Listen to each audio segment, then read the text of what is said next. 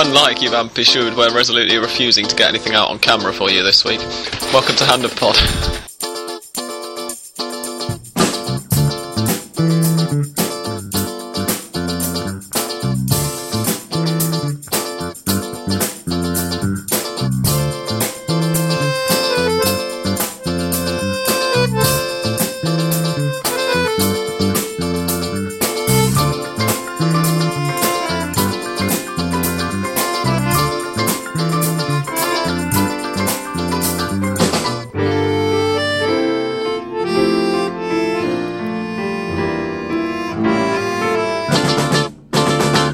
pleasant evening in Caballito, and for the first time, possibly ever, I can't really remember some of the, the very early episodes, but uh, we're recording on a Monday evening, so hopefully this podcast will be with you a day earlier than normal this week.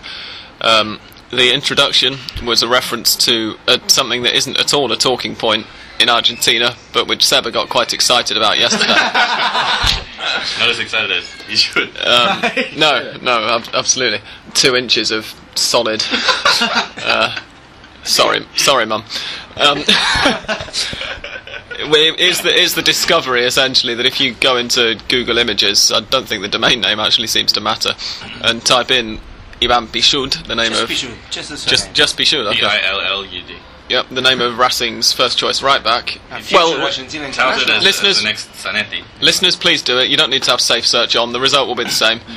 If you're too young to view pornography, then Hand of Pod cannot recommend doing this search. But it was um, it's quite an eye-opening site. Anyway, If you tweet Seba as well, he can also pass you the direct link. yeah. Um, He has it saved on it, he- he'll be more than happy to. It, it's a reminder of the Ever Banega situation after he moved to Valencia. But Pillud's a bit older than Banega and possibly should have been a bit more sensible with, with what was These are, these are all pictures, presumably. We hope. And yeah, he trusted somebody too much, yeah. And that's the result. Very silly boy. Anyway, moving on, moving swiftly on. Out of the gutter. that, that's that's your filth for this week, listeners. We've had another weekend of, of league action, which I'm, I'm delighted to report sees River Plate proudly sitting Pillud-like at the top of the table.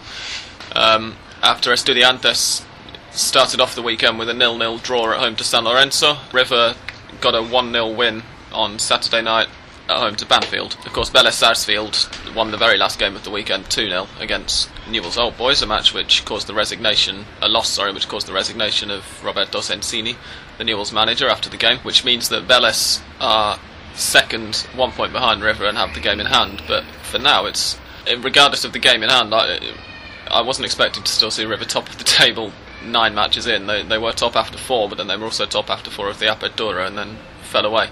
So to still see them up there is, is a very pleasant surprise for me. Albeit And there were as no. we said before, they're playing very nice football, and uh, once again, it was a nice goal. Yeah, and it wasn't quite on the level of It wasn't. A, it wasn't. A, oh, well, it was nice. Uh, I was going to say it wasn't as a, as a team build-up like uh, like the previous week, but but it was Hmm. really nice, good nice footwork. work from Almeyda firstly, and then Pavone. yeah, very good finish as well. In off the in off the far post about halfway through the second half. I think the amazing thing for me though is that goal was only the ninth one that River has scored all season. Nine goals in nine matches, and they've won I think five out of nine, only lost one, and top of the table. Like says a lot about their defence, which I think for the last couple of years has been an absolute disaster. And Yeah, Yeah, after- River. in short tournaments after nine rounds, they had the team with the least number of goals to ever be top of the table. Really? I don't it's a nice little stat. Yeah, That's fantastic. Um, You're yeah, I, I, I, it would be nice if they were free of scoring. I, I actually put on Twitter at half time of their match that if they, as a team, right, it, it's not so much a criticism of the of the one striker. If if they were capable of converting one third of their chances and capable of creating one third as many chances as they should with the way that they play, then they'd be scoring far more. They'd, they'd be scoring four or five a game. So it's a bit frustrating to only see them winning one 0 maybe on you know on the odd occasion two one. But it's nice to see them winning again after a very long time of not doing. I can't remember off the top of my head. Have they played uh, any of the other? Well, they play Vélez. They only They lost lost, against Their Vélez. only loss was Lost against Vélez. Yeah. And it came with uh, after a mistake from their goalkeeper, uh, Chichizola, Mm. Leandro Chichizola, but he was only covering for Carrizo, who was injured. And now Carrizo is really becoming one of the Fantastic save. Yeah. Carrizo. Yeah, it's Yeah. often said that, that for goalkeepers, Week after it's week. often more difficult to, to stay concentrated when you're not Right. really busy. And Carrizo did make a one or two fantastic saves against Banfield on the very few occasions when they when they actually as they say in Spanish, arrived at the opposing goal. It was a. It Yeah, an he's been great. impressive. Carrizo has been great since coming back from injury, and, And, I think and he's one of the recall to reasons. local national team yeah, as well. yeah. and he's a favorite to, to play at Copa America too. I think he'll don't, make it, yeah. I I don't think know if as a first choice I keeper, but he he will be there. He will be Definitely in there the squad. uh, in the squad. So I think yeah, that's how you explain Rivers uh, River being top of the table. Their defensive performances, they're they're they're really really tough to score Mm. against, and uh, once they score on you, it's really difficult to open the game again. And they know how how to do it, and it's even more praiseworthy because they're playing in a very difficult situation against the promedios, the point Mm. average, and the relegation. And to do that, to be able to keep the composure and, and, and to be solid at the back and, and not lose concentration, stay and always stay in the game, is really is really important. And Was it JJ, the coach, or Passarella, who said uh, we're playing three tournaments? We're playing uh, for It was the Passarella. It's Passarella. Passarella because one of the Playing- tournaments was the economical. right. We're playing for the, the championship, for the just economic survival, basically, and, and relegation as well. Yeah, they're, they're under a lot of pressure, and they're doing very well so far. Yeah. But uh, yeah, I'd like to see him against some of these other uh, contenders, against the likes of Estudiantes, or even a, a pressure match against Boca, and see how they go. But like Well- Sam, so um, you've probably seen a lot more River than any of us. Like being a River fan, like how much of it is down to Lopez and what he's changed since going in the club, or is it that they had the players at the start and they've just kind of had time to click now? I, I think Lopez deserves a lot of praise because, uh, quite aside from him, under successive presidents and under successive managers for about five years, really, River has stagnated. Not, notwithstanding the the win in the Clausura three years ago under Simeone, which immediately gave way to a bottom place finish six months later in the Apertura. No, I, I- think Lopez is, is has shown himself to be a fantastic manager for the club at this time and the situation that they're in. Um, and I was actually going to mention that he's uh, he made a comment three or four weeks ago, maybe, which I don't think actually pleased all of River's fan base because, as I, I don't think I'm wrong in saying that River fans have got a bit of a reputation for being really hard to please in Argentina. you're right. Um, thank you, Seba, the Argentine. Confirms that for me. And and uh, Jota Jota Lopez said that he his vision of River was to make try and make them the Argentine Internazionale um, in in Mourinho's image, not in the No, not in the image of the shambolic Inter side that, that we've got in Serie A at the moment. You know, really resilient, uh, sorry, resilient and, and strong at the back, and, uh, and and trying to, to kind of win the games. But he's aware that they can't necessarily afford to go out and. and That's gonna be pausing. For the benefit of our listeners, I've just had to cut a bit because uh, a helicopter, probably taking President Cristina Kirchner back home from, from her day job in the city centre, has just passed overhead. And I can't remember now what I was saying. It was um, it, it was about how R- River have been told to be very resilient at the back, Yeah. and um, and they kind of they, they basically know that they can't go hell for leather and just go all out attacking because they, they've tried that so many times and it, it just hasn't worked at so many points over the last kind of decade. So no, I, I definitely think it, it's it, it- JJ has, has kind of come in and he's just he's been realistic, which is what too many successive River managers didn't do. Well, you, you mentioned that the fans were unhappy about, to a lot of our listeners, that probably wouldn't seem like an unusual uh, ideology at all. But when you when you think about, well, it's to do with uh, Rivers' ethos as a club. Yeah, exactly. They're, the- they're supposed to be the entertainers and uh, they play pretty football, whereas Boca, on the other hand, are the, the team that, that shows guts and determination, etc. So that's why that may have caused some a bit of a stir with fans. Yeah, precisely. And I mean, I, I obviously have come from a different uh, footballing perspective. I've not been a River fan all my life, but I also, you know, everybody likes to see good football being played and would like probably to think that their team is that kind of side. Uh, but the end, the fact of the matter is for River at the moment that they've they've got to get results or they're going to get relegated. Yeah, and, I- and that's that pressure's slowly easing now, and there's that bit more confidence I think coming into the team with every win that takes them away from the Promedio standings, and with the fact that Olimpo lost this weekend. Obviously, all boys got a win again, but all boys have, have looked bad enough this season that, that it well since the start of the year that it doesn't look like they're going to be much of a threat now. And, and just playing a regular defence as well is you know Makes a difference. you can actually name Rivers' first choice back four or back three plus Paulo Ferrari who God knows what he does. Plays And very well. I, I was doing some research actually on Paulo Ferrari the other day, and apparently he's River Plate's all-time. God knows who compiles these statistics. He's he's the all-time highest-scoring fullback in River Plate's history. He scored 14 goals. for defender, them. not defender because Passarella has to. He yeah. has to have more goals than, than him, the current president of River. But going back to the fans' uh, perception of this moment in time for River is probably one of the all-time lows in the in the whole history of the of the club.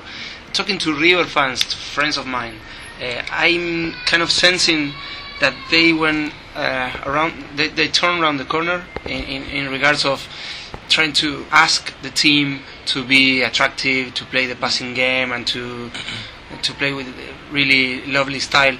They now want the result first, Yeah. and I, I'm not saying the mentality has changed ha, ha changed forever because they will eventually, if they're out of the the gutter, they will probably try and, and, and be more uh, demanding from, from from what they want to see from the, from their team. But I I can feel that like there is a bit of a unmentioned kind of uh, feeling among fans, and they're all behind.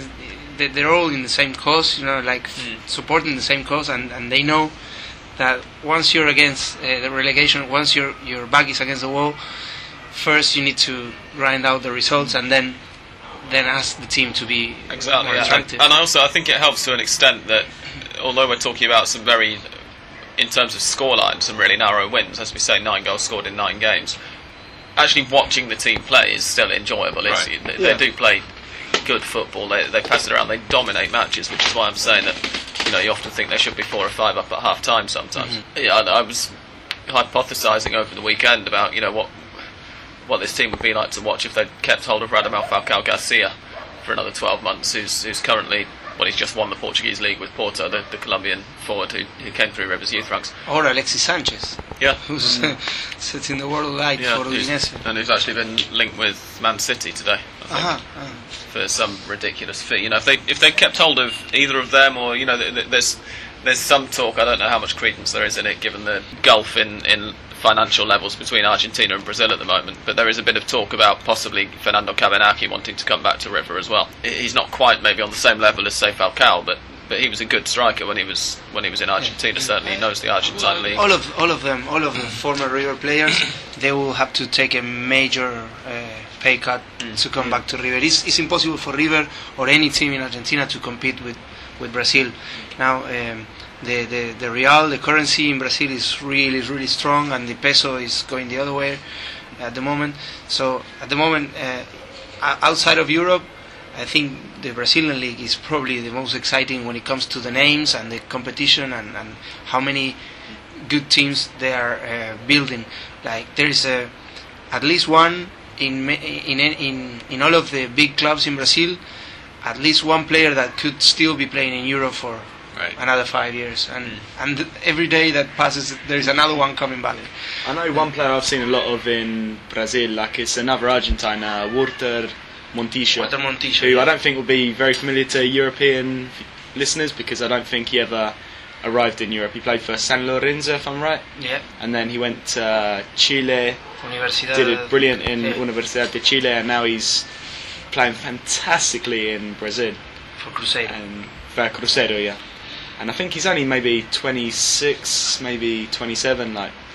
And so you just kind of have these players who were well known, I guess, in Argentina, and then they kind of go to Brazil and they just thrive in uh, football there. Like it shows just the level of players that aren't even heard of in Europe that Argentina has to offer. Yeah, and I doubt anybody in Argentina could pay Montillo the same amount Cruzeiro No, is no paying. chance, no and I don't know how much are they paying, but that's my guess. Yeah. That's- For some reason, they, they always seem to be focusing on which ex players we can bring back. But if they could actually hang on to this, the bulk of this team for the next th- two Absolutely, years, yeah. three years, Yeah. they'd I have mean- a fantastic team in three years. Obviously, Buonanotte is going to Spain at the end of the season. Uh, Malaga. Well, even apart from Well, to, to Malaga, unless Malaga get relegated, in which case they'll they'll loan him out to.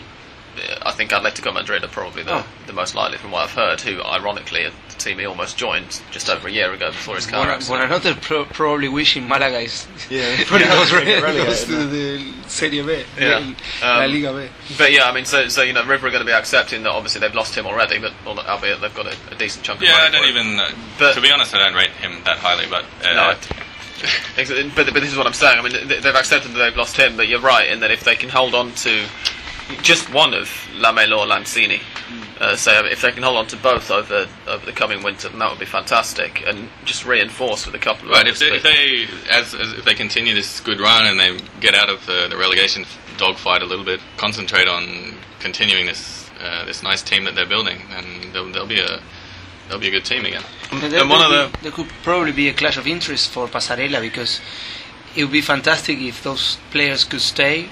It would be fantastic for the football tournament he's playing, but not for the financial tournament Not he's for the other, uh, not for the tournament, exactly. yeah. well, it, it, He, they need to sell. They they are really might- really. It might help if he can get the kind of fee that he would like for Rogelio, Gabriel, Rogelio, no, Gabriel, no, Rogelio Funes Mori.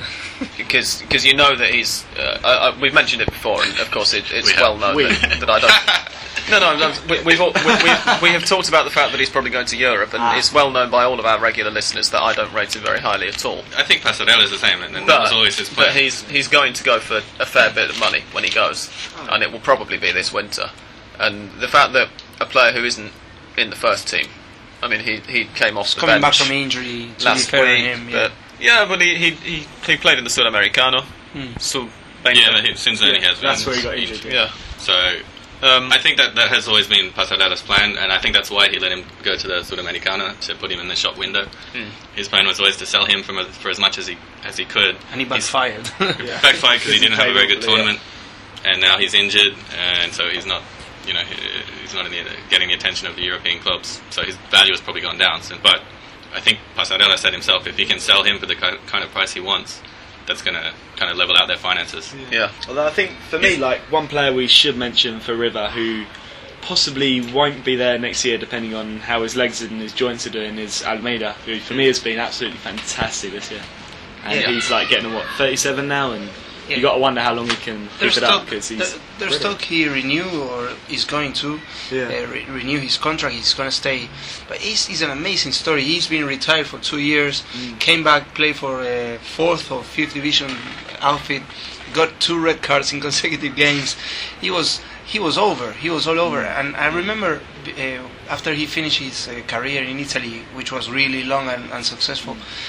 He signed for Independiente, but then he got COVID and he felt that the, the country was really uh, not a safe place. The city of Buenos Aires was, was not really safe. He, he didn't feel safe enough to, to, to stay and live in this in, in the country. So he left. He went to Scandinavia. I, I could be wrong. I think it was Den- um, Norway or could be Denmark too. Or, sorry if I- I'm not getting. I haven't read about this before. We've got listeners in all every Yeah, Scandinavian I'm sure they're gonna so help if you're one of them, please Every let us know. in the world. yeah, they, they're gonna help us. Um, so he played there for a while, and then he started playing with Maradona and uh, we, uh, Maradona and, and his friends playing kind of uh, indoor soccer, indoor football show called showball, Which is like a the it- Masters. it's kind of an, an ex-pro slash celebrity yeah. five-a-side league. It's embarrassing. So for watch. Colombia, for Colombia, you can see players like uh, like Valderrama, Mhm. Leonel Alvarez, the core of the of the early '90s team, which is which was amazing to watch. But now it's kind of uh, not so amazing. let's let, let's be oversell it as well. I have to say, I, I saw one showball game about four years ago on the television here between Argentina and Brazil, and it had obviously it, it had been arranged by Maradona yeah, because they're all that, that, you know he's, he's the a one money spinning operation for him, right? and it's entirely Of due to the money and, and the commercial ads. But th- this game was Argentina versus Brazil. It was being held in Buenos Aires, and it was being obviously televised live in Argentina because there was no football because it was the summer. In Brazil, where there's competitive football, I very much doubt many people were watching it because the state championships had started, and Brazil were winning going into extra time, and the referee added on so much stoppage time. You, know, you could tell that he was adding it on, and, and, and my then girlfriend, who was Argentine, said to me, she went, "The ref's going to add on the stoppage time until Argentina equalised," which then happened, and then it went into so many overtimes, and if if, if the overtime was, you know, Brazil were winning at the end of the five minute section or whatever, it's, it's to basketball. More stoppage time, Argentina equalised, right? That's the end of that over. And when they were winning it, when Argentina were winning at the end of one of them, full full full time whistle. I never saw that. Not even at Old No, Trafford. uh, Yeah, Yeah. but it, and it was just exactly. But it was just it was kind of it was shameless, and it was just kind of such a any pretense of it actually being a competitive exercise is Yeah. is shot. But and, and, and Almeyda was part of that team. It was there is actually a national f- showball national team. You have an organised team. Well, Exactly. Claudio yeah. Caniggia. Goicoechea is the keeper. Yeah. Like all uh, World Cup heroes for Argentina playing a- around Maradona. and when when you see a player taking part of the show ball, you you, you think he's uh, he's he's over. Like Right, exactly. his career is over. But then he had a chance at River, and I saw it as a kind of a desperation move by both the, the player and the club. But he is working to perfection now. Yeah. He was man of the match against Bonf- Bonfield, and uh, he's looking like the, their best player in the last two years. Yeah, he's he's a name that uh, certainly I think a lot of English listeners might actually not be all that familiar with. But he's he, he was playing in the um, one of my favourite football matches of all time, actually the the Argentina England in the '98 World Cup. That two-two draw. He was he was one of the the Argentine midfield in that, playing alongside Seba Veron. So that's how old he is. he was playing in that game, and he was already about 25 or 26 or something then. So yeah.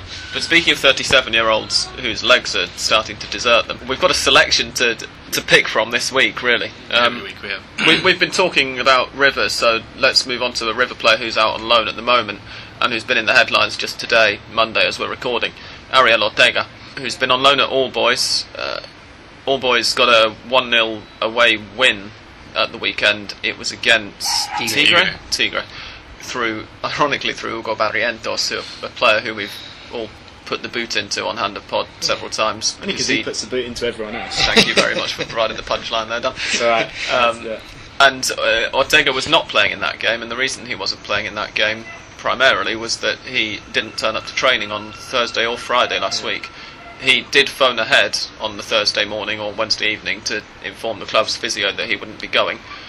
Uh, but he, it, it was slightly strange actually. The papers just said he didn't give an explanation as to why. Whether that means the club physio didn't ask him for one, or when the club physio said, "And why wouldn't you be there, Ariel?" and just heard a click as the phone was hung up. We don't know. But I think, I, Ortega, I think I saw something about personal reasons. Yeah. Yeah, I uh, remember I saw on uh, Friday afternoon. I saw an interview with Jose Pepe Romero, who's like the the All Boys coach, and he went on and said, "Yeah, well, Ortega rang us on whatever day it was and said it was for personal reasons." The interview is kind of obviously that's not a particularly convincing explanation. That says, "Oh, so what were the personal reasons?" Like, oh, I don't know. Like he didn't tell me. yeah. And it's like, and then he just started kind of wildly speculating in a way no other coach in any other country would do. Kind of, well, you know, we all kind of know what problems Ortega has. Uh, I can't really say if it's his old problem coming up again. Like, I don't know. I'm Yeah, sure. the, Yeah, the, the old problem Yeah. in question is a kind of ongoing battle that he's had With at least abuse, since, yeah. since he came back to Argentina, uh, which the Argentine press don't like to talk about at all. I think it's seen as a lack of respect, Seba, would that be right?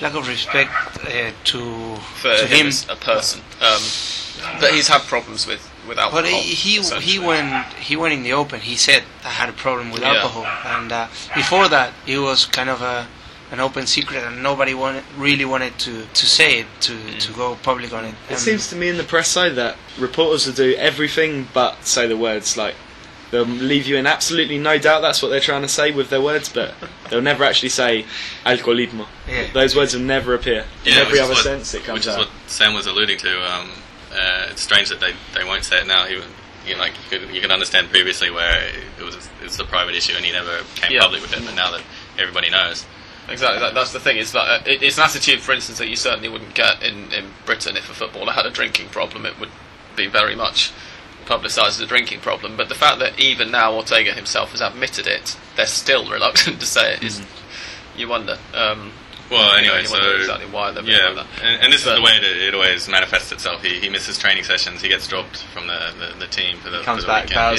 Yeah. to clean up his act. Right. He does And- it for about a month, and And apparently, ye- yesterday there was there was some stuff on the on a couple of the TV channels saying that he'd phoned up Pepe Romero, the the manager, saying that he would like to speak to to the manager on on Monday morning, this this morning as as we're recording, and to the rest of the squad in two separate conversations. I think was the allusion, and he wasn't going to say what it was about, but that he'd like to talk to them today. And I, I don't think the details have actually come out about what it was yet, is it? Uh, have they? But uh, one River Plate fan site uh, put up something this morning, a quote from Ortega saying that he wanted to, he, he didn't see himself going back to All Boys and wished he'd never left River, which in itself is a funny thing to say given that River didn't give him a choice about whether he was going or not. and which Ortega then a couple of hours later, live on television, strenuously denied ever having said. It's a very strange situation. Yeah, a very cynic friend of mine. He said that this was the best move by Passarella. He sent uh, Ortega to All Boys to undermine All Boys campaign, and uh, that probably has some element of truth of, of truth behind. And wh- what really puzzled me at the time River offload uh, Ortega on loan to All Boys was that at the same time they were sending him on loan to a relegation rival Yeah. They renew his contract. Yeah. He's 37 and they renew his The, contract. the for- explanation, of course, his contract was going to run out in June this year, and the explanation they gave was that he had to have a renewal in order to, therefore, be loaned out until mm-hmm, mm-hmm. that point. But it's, he's renewed for three it years. still, it still made no sense for many people. Yeah. Like saying, "Oh, okay, you're renewing the contract for this guy. Why don't you keep him?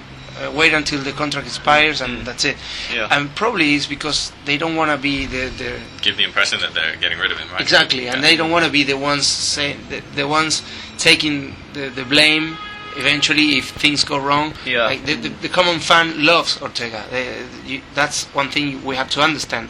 It's like their main idol these days, like, Mm. i- and it's in, it's among the top three or four all-time heroes for for River fans, uh, maybe five.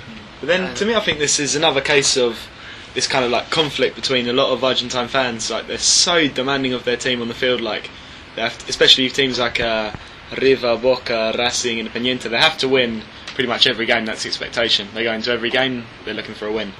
But at the same time, they keep kind of this attachment to to players that we see on the field and to us look absolutely past it. I mean, obviously the one which will probably bring us nicely onto the next subject is Martin Palermo, who's just gone, who just this weekend passed his all-time record. I'm not sure if it was in Boca or Boca, in yeah, at Boca. in Boca for not scoring, which is now I think it's up to 14 hours now, and It's he reached that in a 862 minutes, Yeah. if I'm not wrong. Yeah, about 770 Oh. was the was the record that he passed, which Yeah. was from when he was playing in Estudiantes years and years ago. So now it's about 14 hours. But still, you know, you talk to a lot of Boca fans and they wouldn't dream of kind of of kicking him out of the team. Yeah, he's still got to be starting, and Yeah, and, and this is with both uh, Palermo and Ortega. The, the reason that the fans of the two clubs, River in, in Ortega's case, in fact, that Seb has just been mentioning, are being so forgiving is this kind of uh, in Argentina. It's a country where mythology kind of gets created around Yeah. you know a lot of of public figures, and uh, you know it's happened with South previous America whole. presidents and, and Yeah. politicians and Yeah. um, you know historical figures as well, and it, it certainly happens just as much with, with football, and, and, and that's kind of it, it's kind of why it happens. I, I think it, it, it's it, it leads to fans being, as Dan says, on the one hand incredibly demanding of the team, but on the other, unbelievably forgiving of of a player who's to our Northern European or Anglophone in Aussie Dan's case eyes. Um, Or half Clearly. Scottish in my in my case. uh, to uh, Se- Sebastian Muck Garcia says, uh, but yeah, clearly, clearly to a, a player who's just passed it. Um, Well, to, to related to this uh, concept of, of, of the knight in shining armor who comes and, and rescues you, uh, I was talking to again Pablo, the, if you guys remember from uh, from the first hand of pod, who talked about Boca, the Boca fan, talking about him, talking to him this morning, and he reckons after this campaign, we, we should mention Boca lost again to Lanús, 2 0, yeah. so that's five out of nine games that they've lost. He reckons uh, Maradona is going to be called in to coach Boca as they struggle for relegation next year. And of course, Maradona got the national team job in the first place because of this whole. Yeah, and it, he, he, System that we're he's, he- well. he's the same the same concept here, where they, they, they did the sensible thing this year. They got a, a well respected coach. Uh, they bought defensive players. They they shored up the midfield. It didn't work, so now they're going to go for like the hail mary approach. um, call up a, an idol, Maradona, Yeah. and just hope that somehow magically he, he gets them out of the out of the relegation. As a, as a River Plate fan, I'd love to see Diego Maradona As managing a- Boca Juniors. I would love to see him there, but it, it would be chaos. I mean, It would you can imagine, I'd yeah. love it. Oh, and, and also, it has to be said as well, as football journalists, I'm sure we would all Oh, like it yeah. as well because the It'll make our careers. Yeah. I'm going to put the microphone down very briefly because I've run out of Fernet. So I'm going to go and get a, get some ice cubes. And when we're back after this little break in theme music, we're going to talk about one of the very big fixtures that's coming up in the next round of the Torneo 2011 clausura. Torneo clausura 2011. Copa Malvinas Argentinas. Thank you.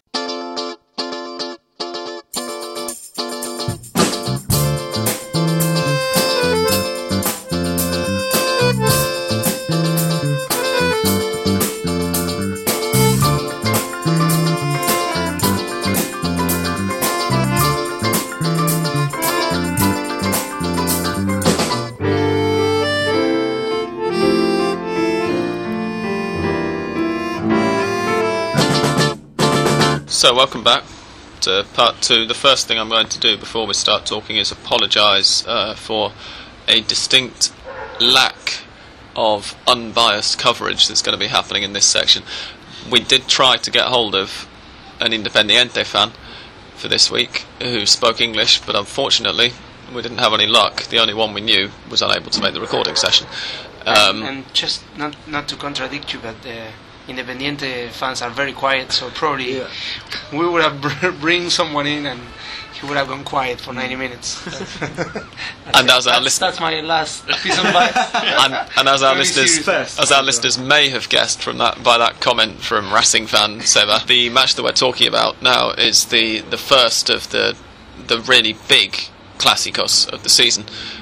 Argentina is, uh, depending on whether you're from Rosario or not, Argentina's second or third uh, biggest derby. It's Independiente against Racing, or more correctly said, because it's in Racing Stadium this time around, Racing versus Independiente on Saturday afternoon. Obviously, you, you'll all have heard of River Plate against Boca Juniors, but this one is at least as noisy. According to these two, I'm pointing the microphone at Seba and Dan, who are smirking to themselves. It's a much bigger fixture as well. From my point of view, I think it acts as the kind of the appetizer because the Super Classico's in another couple of weeks after that. but yeah, so No, just to guys, put it, just to put it, although we're laughing at Independiente at the moment, I, I guarantee, I, I, I gather that you're both fairly pessimistic about your chances in this Classico. as- uh, just just before that, I wanted to, to put this Clásico in, in perspective for I've got a few things to say about for the well. newcomers.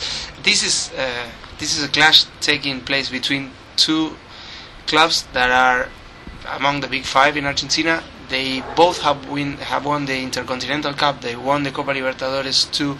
Their stadiums are separated only by hundred meters, and they're big concrete stadiums. And uh, Seba's not exaggerating there. Their stadiums are literally Yeah, literally, 100 metres apart. if that. and uh, and unlike Boca and River, that is uh, both are really really nationwide. It's a nationwide affair, but you get uh, another uh, feeling when, when you when you see Racing Independiente play because it takes place just south of Buenos Aires, just going out of the city limits to the south, and it's a it's a it's a different city called Avellaneda, and the city stops, it literally stops. In Buenos Aires, Buenos Aires uh, when River and Boca play is is different. They're, they have many many focus in, in, in many different cities uh, in in every province, but Buenos Aires uh, is not bring to to a ma- to to an entire halt. There's still life going on uh, apart from the from the game. In in Avellaneda, when these two meet, there's nothing going on. Everyone is involved in the game somehow. So that that's just to to, to put it into perspective. I'd say something similar as well. I mean, I've had the I've had the luck of going to two Independiente Racing Clásicos since I've been in Buenos Aires, and also one River Boca Clásico. And I found for me, I went to River against Boca, which would be in the Apertura 2009, and I found it a little bit overwhelming because you know you come to the stadium and the first thing you realise is this this is like a game that gets hyped pretty much all over the world. So you got all these different companies that sell tourist packages for it. I mean, the sector of the stadium I was in, I went because I was working. I wouldn't have chosen to go, but I went in. There was uh, loads. Like you heard foreign voices all over the place, English voices, American voices, and you know they were there to kind of like watch this supposedly big show. They probably sell the tickets, I don't know, with uh, tango shows and dinners with steaks, God knows. But I think yeah, like um, for me, Racing Independiente is a lot more of kind of a pure football classical. Like the things you'll see in uh, two respective stadiums will be like a lot bigger and like they'll they'll blow your mind a lot a lot more, even if it's not as hyped as the Super Clásico. So we've picked it up. Uh, so talking about the the form of the two teams coming into it. So we were talking about Racing a few weeks ago as being title contenders, but now they've lost three in a row. Yeah, because a few weeks ago Racing had 12 points and now Racing only have 13. and Independiente, on the other hand, they went the last five with, without defeat and now they're also on 13.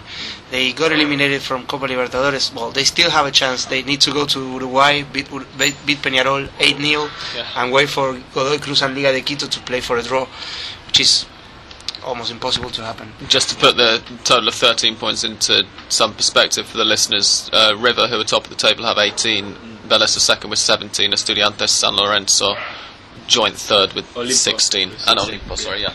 So they're kind of solid mid-table, but obviously we talked last week about just how close the league is. So Yeah, yeah, yeah, yeah. And uh, so the implications for this one, m- mostly because of the league position for both, are massive because I think whatever you win team, it, yeah, whatever team wins on Saturday, Yeah. I wouldn't say you know they'll be title to contenders, but they could definitely use it as a springboard to go on and have a really good last half of the season. I think for both teams, it's absolutely crucial, probably more than in past seasons. Yeah, yeah. And um, so basically, eh, historically, and in the head-to-head, Independiente have a massive advantage, like more than 20 games advantage.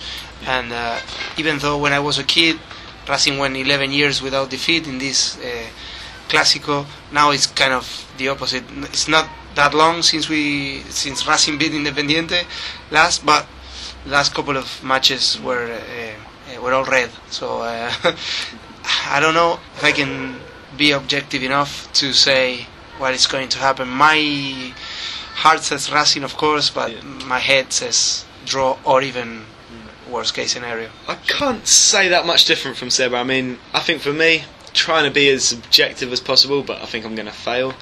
I'd say on paper, Racing have the stronger team. Man for man, they have a stronger team, a stronger 11 than Independiente can put out. But Independiente coming on with the good form, and Racing have, you know, what, uh, lost three and drawn one in the last four. We drew nil nil against Huracan in an awful, awful game on Saturday, which I don't think any La Academia fan enjoyed particularly. The good thing for Racing is there's a couple of players that were suspended in the last in the last round that will be coming back. Uh, Lucas Licht and Matias Martinez, who are two like crucial players, as we saw on Saturday, where their replacements both had nightmares. So it's not out of the question that Racing could win, but it's going to be. They've got to kind of forget about this kind of pretty football that they've really tried to play this season. You know, passing out of defence and trying all this, and they've really just got to kind of like pound, pound into Independiente, kind of really go like backs to the wall kind of stuff. And I don't know if they've got the team to do it. It's gonna, it's gonna be tricky. A draw, I think, would be would be nice for us. gonna have to wait and see what Mystic Dan I have to say Exactly, about yeah. that. Yeah. For predictions, he's he's our man. But we'll have to wait and see. But for as a as a neutral for now, like I I agree with what Dan said there, where Racing have a better team on paper, uh, but at the same time, Independiente have better form coming into the game, and it's a Clásico, so it's going to be really hard to to predict. Yeah, where's Independiente's form is a funny one because I, I said during the break, whilst I was playing our listeners some nice soothing music, um, that Independiente were rubbish because I've got fresh in my memory the dreadful performance really that they put in against Liga de Quito when they could have killed the game off a long time before they did and ended up conceding a really stupid own goal. In to- yeah, to, to draw the match at 1 1, thank you, which has left them all but eliminated from the Copa. As we're saying, then they need to go to Peñarol, who have all but qualified. No, they they Uh, are they, they are they are of course they have, yeah, because Liga and Godoy can't I think we can finish safely say that they're they're out of the, the Libertadores. And, yeah, they, they need to beat They'll be Peñarol putting in 8 0. reserves against Peñarol, so So, yeah. that shows where their priorities lie. Precisely, and yet at the same time as putting in this really bad performance in the Copa, they, they've finally kind of got the measure of things in the league.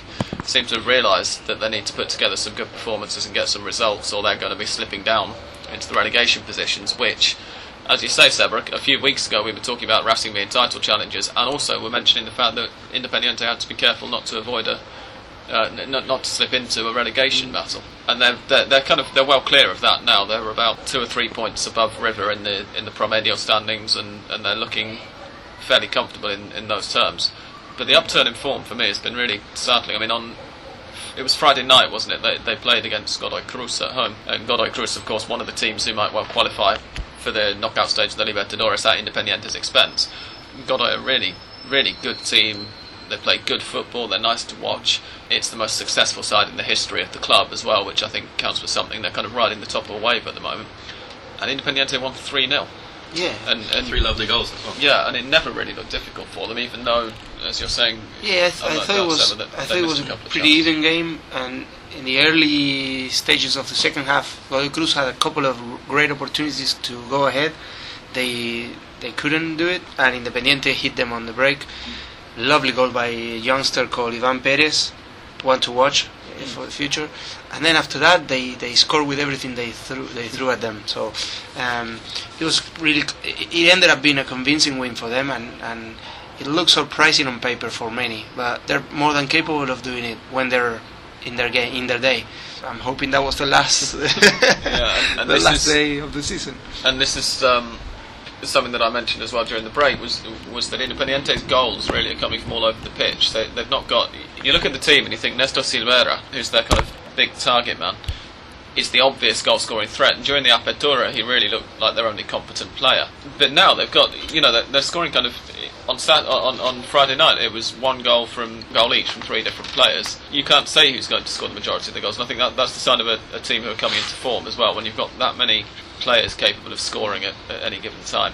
Yeah, I mean, even, then- you know, their, their centre backs are contributing from, from set pieces Yeah, and stuff uh, as well. and one point I forgot to mention is that their three goalkeepers are great. Right. Yeah, Three and they really always do a excellent job against Racing. Whoever's in goal does uh, Yeah, which, which is a which is probably on the other hand is probably the Ra- Racing main weakness at the moment. yeah, definitely. And of course, don't one, have a- one of Independiente's excellent goalkeepers is a former Racing player yeah. as well. Hilario Hilario Navarro. And Fabian Assmann is uh, another one who's been on the national team radar for for, for a bit, Uh, and also he's a Gabbarini. Gabbarini. You're gonna have to bleep yeah. that out, Sam. Yeah. Yeah. Assmann. We, we Assmann. yeah. That's that's his name, and you should see his what, what his wife. His photos no, no, no, on no, no, not his photos, but what his wife looks looks like. I think he has the best uh, appropriate surname ever in the history of the game. Just look for Fabian Assmann's uh, wife. He should is really, named as well really- in That's two Google So Google searches search for you. this week. Wife. And I can give you the wife, I can give you the name. I can give you the name. Is uh, Melina Pitra. Uh, the surname is P I T R A, and that's Fabian Assmann, or should I call him the Assmann? yes. And the pod is meeting all of your late night Google search Yeah. needs tonight. because it's one for the ladies and one for the for, for the gentlemen that, that listen to Hand of Pod. Yeah. So yeah, that that's another, and that's that was the reason that was that was what separated the, the two teams in the last couple of uh, The last two, definitely. uh, Yeah. clásicos. Yeah. Um, another thing that's, that's going to be happening again in this Classico, and which was a shame about the last one, is that once again, obviously we've mentioned the injury plenty of times before, but Gio Moreno isn't going to be involved again. Exactly. Um, It's one of the things I'm guessing that as Racing fans you'd really, really like to be able to hang on to it for at least one more year, so that he gets to play one Classico mm. against Independiente at least. He's, he's spoken himself about his frustration at being out the team. He said the team are going to be winning the league and I can't take part. Teofilo Gutierrez surely is going to have to uh, Step to up, step yeah. up. I mean, readapt. N- Not not at all that we're casting any doubt on his ability to do so because he's been fantastic so far. Mm-hmm. Well- he strikes me as one of the, the key players in this, Yeah. this game. I think we were talking before you came, Sam, about. Uh, yeah, he has dropped off in form a bit. Like uh, after such a good start, we talked about him a few weeks ago. He, d- he didn't look very good in the in the last game. This Missed a couple of No, he missed a couple of one-on-ones. very good chances, yeah. Yeah. The only one-on-one he won was uh, when he fought against the Racing keeper in, in one of the training sessions. Yeah. he won that one-on-one, but that was the last time he beat a Which goalkeeper. actually seems to pretty much coincide with this kind of downturn in form yeah, as well. That was Yeah. that was two or three matches ago. yeah. And I know he'd scored the weekend before that happened and and hasn't done since. I don't think. Well, he's one of those strikers that doesn't do much else apart from score. So when he's not scoring, he's not looking very impressive. Yeah, yeah, exactly. Uh, Um, so what was your your prediction for the match? Sam? my prediction would be I'm going to go for a draw, and, and I think that I'd, I'd agree with what what's been said about Racing having man for man a better team, and obviously Independiente being in better form. I think that also knowing I'm not even a Racing fan, but I'm going to say it, knowing Racing's luck in these things, Independiente are probably the slightly more likely winners. Yeah. But I think a draw is, is the most likely result, and uh, is it safe now to to play your theme music, Dan, Yeah, and let's to ask for Mystic Dan's? Dan's putting on his witch's hat and getting out his crystal This is ball. where I start to foam at the mouth and, and my head starts spinning around. Yeah. That's Uh, why we play the music. So we'll be back in a sec.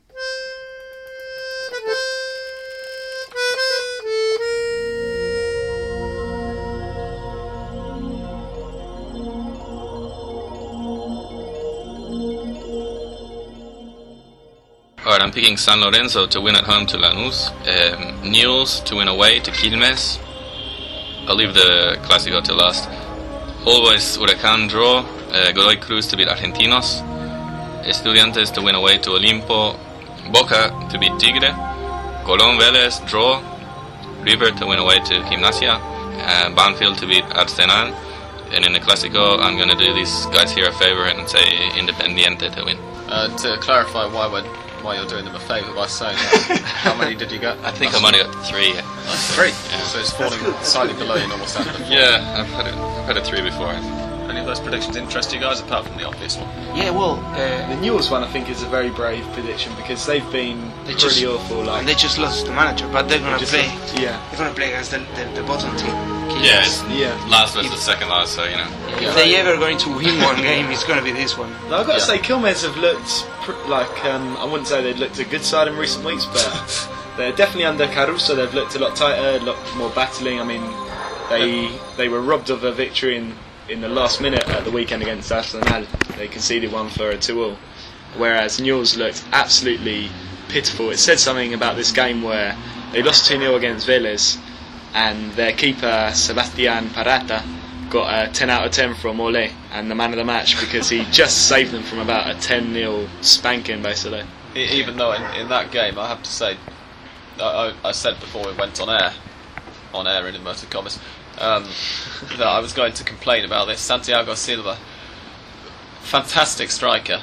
He scored an absolutely belting goal for Vélez to put them 1 was 0 up after seven minutes. Turned the defender, and then it, it was one of those where, you know, it was clearly kind of a really early shot which caught the keeper out. You think he's going to turn the defender, plough into the area, and then shoot, but he just turned the defender and then let, let fly from about 25 yards out and straight into the bottom corner.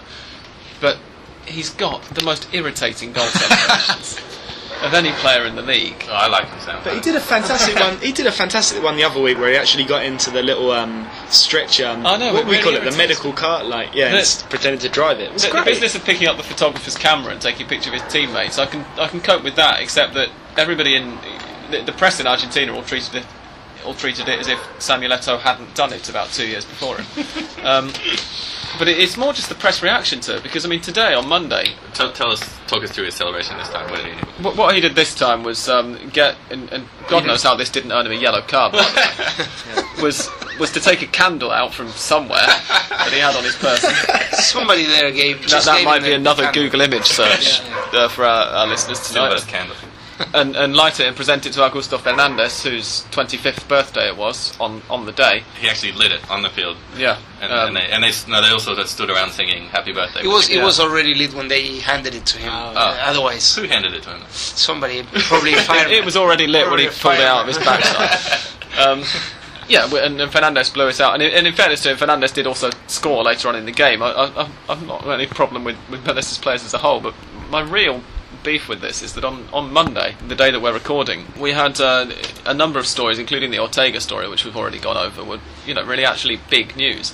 And the main item on, on the Olé website during the morning was what's Santiago Silva going to do for his next goal celebration? And it's They, they, they it, it, it's quite irritating. I, I, I don't like yeah. it. Oh, But I he's guess- a character. Me he's a character. Yeah. I guess one thing we can say as well is that the way Silva's playing, the way Vélez are playing, we're not going to have to wait too long to find out. No, don't absolutely. And, And and, and also to mention clarify, I, I, I should say as well, it's not so much the celebrations I've got a problem with, it's more the kind of the really enthusiastic reaction to them and the way that the media just write about nothing else for two days afterwards. It's it's as bad as the coverage of River and Boca And- and used to be. Silva has been crap. probably clearly the best striker in the league for the last two years, and he has been strongly linked with Boca. So yeah, and gonna Vélez's manager Ricardo soon, Gareca very much not pleased with him, uh, not pleased with Boca for bringing those those rumours up as well. Uh, the, the, the thing the thing with these celebrations is to me the, what really annoys me is that everything is really staged. So Yeah. I don't yeah, feel the emotion. spontaneity, That's the Yeah, I don't. I don't see the the emotion in Silva when Yeah. he scores. He's more worried to find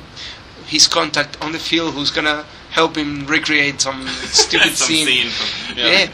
and if he's not pretending to get on a motorbike with Maxi Morales, he's li- lights a candle. I mean, having a heart come on. attack. Uh, it, it makes you wonder if, if, if Vélez were to, obviously it, it probably isn't going to happen, but if Vélez were to battle through to the semi-final of the Copa Libertadores and Santiago Silva were to score the winning goal in the tie, kind of 95 minutes i- i- into the second leg, would he still just kind of stage this celebration, or would he do what you should do when that happens and go Yeah, absolutely mental? I, want to see a Tardelli kind of celebration, Exactly. you know, Italy in '82. But that, that that is what really annoys me. Like, Mm. it's it's not emotion. It's like when the commentators they go go like like if you, if they were in a kind of an opera Yeah. reality show or whatever.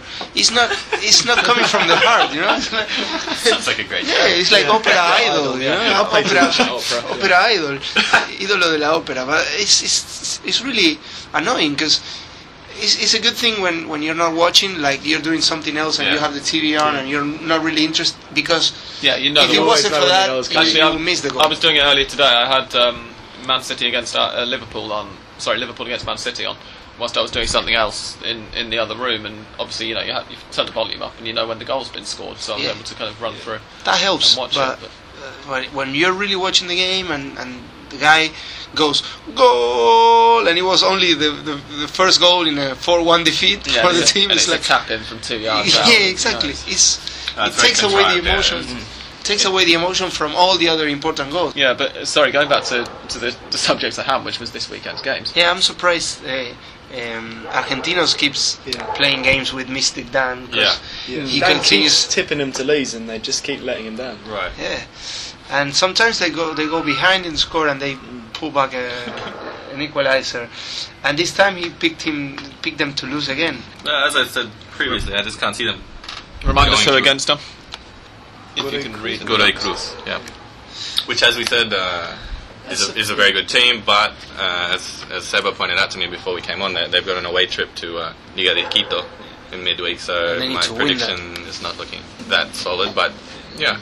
I, I- I just can't see ah, Argentinos going through the whole season undefeated. They got to lose sometime. Do they definitely need to win, Seba? I think they're, They definitely not need to win. Liga on goal difference. No, no, no. Liga They're has yeah, yeah. Liga Liga has- have They've the both got seven advantage. points. They are level on points. They need to win in the altitude. I don't It's remember. ask, yeah. I I don't remember Liga de Quito losing at home in previous years in No, Copa and of course Libertadores. They, they won the Copa Libertadores and the Sudamericana Yeah, on the strength of some very good home performances as well uh, in, in the last and having. Bieler as a, as your strike Yeah. as your striker that, that is quite something. Yeah. That, that, that As Newell's are finding out now, he's Yeah. not the he's not the most free scorer in the strikers. Yeah.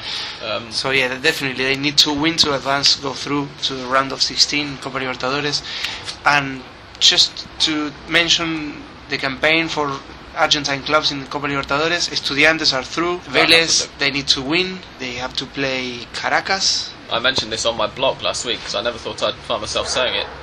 Caracas, a, a Venezuelan side, at top of the group in the Libertadores going mm. into the last game. It, it says something for what's been happening in Venezuelan football over the last few years. Car- Caracas actually beat River in the Libertadores group stages back when River were last ago. in the Libertadores, Yeah. which feels like a very long time ago now. But that was the kind of that was the point when I think a lot of South American commentators started sitting up and taking notice, and you know, because no, no Venezuelan side had ever won against uh, an Argentine side in Argentina until that point, even, including at national team level, in fact. And so Venezuelan football, much as the national team, is still one of the, the whipping boys of South America. It, it's kind of it's on the up, generally speaking. Yeah. Then then we've got Independiente, of course. We already mentioned their scenario. then the last one is Argentinos Juniors, Argentinos who Juniors. also need a win. Who- um, And they could, they, against I think they could advance with a with a draw, depending Yeah, on the pretty other sure. result. I, I think I They think they're, they're the Fluminense. ones who are ahead on goal difference because I Oh, definitely okay. remember there's one Argentine side who are tied for points second and third, Yeah. And one of them are ahead on goal difference, and that, I think that's why I thought Um, Godoy Cruz were ahead of Liga on goal differences. Argentinos are ahead of uh, who else is in the group? They're, they're playing Fluminense and Uh, America is top of the group at the moment. right. America de Mexico, Nacional. Nacional of Uruguay yeah, are third. So, so Argentinos are are just all- ahead of. Nacional on. Fluminense are last. Flu- the, all of the f- four teams in that group, they, they could all advance. They could all, Yeah. uh, except for America, they could all uh, could all get eliminated. So Argentinos through with a win, through with a draw, and could could go through with a with a defeat. Yeah, and we do have a couple of listeners regularly in Brazil, by the way. So if I mispronounce Fluminense, woefully then Fluminense. I apologise. Fluminense. Fluminense. Okay. I, I, I've always been told when talking Portuguese, just cut the e and pronounce it in a slightly funny way if it's an s or a t before it. So I apologise to the Brazilians listening to Handball. That's it for Argentine sides of the Libertadores, isn't it? It's Yeah, yeah. So five of them. at this stage, okay, we did this a couple of weeks ago, before the last round of games have been played. What do we now think is going to be the situation? Who's going to go through and who's going to go out? Do we think? Obviously, Um, Independiente, are, let's say, are already out pretty much. Estudiantes already through. So Vélez, Argentinos, Godoy Cruz. What do we think? guys? I'm, I'm thinking Vélez and Argentinos will go through Mm-hmm. to join Estudiantes and Godoy Cruz Independiente, both in the same group, will be eliminated. Okay. That's my take. I think I have to agree with my uh, Racing compañero here. Yeah, I'd love Godoy to go through because I love to watch him. Love to watch him play, but I just can't see him getting a win in Quito. It's just too much of an ask. yeah. Dan? Yeah, I, I agree. I haven't, uh, to be honest, I haven't watched that much uh, Libertadores. I'm waiting for the for the knockout stages. So yeah, that sounds sounds Yeah, reasonable I- to me. I'd go along with all three actually. I'd, uh, it, it, it's it's very boring to say it and to have a kind of universality of opinion. But yeah, I mean, what Dan said, I'd, I'd really, really love Godoy to be able to pull off the win during midweek, but I can't see it happening in, in Quito. On that note, we'll uh, love you and leave you for another week. Um, it's it's goodbye from me, Sam Kelly, and goodbye from both of the Dans and from Seba. Bye. Ciao. Ciao, ciao.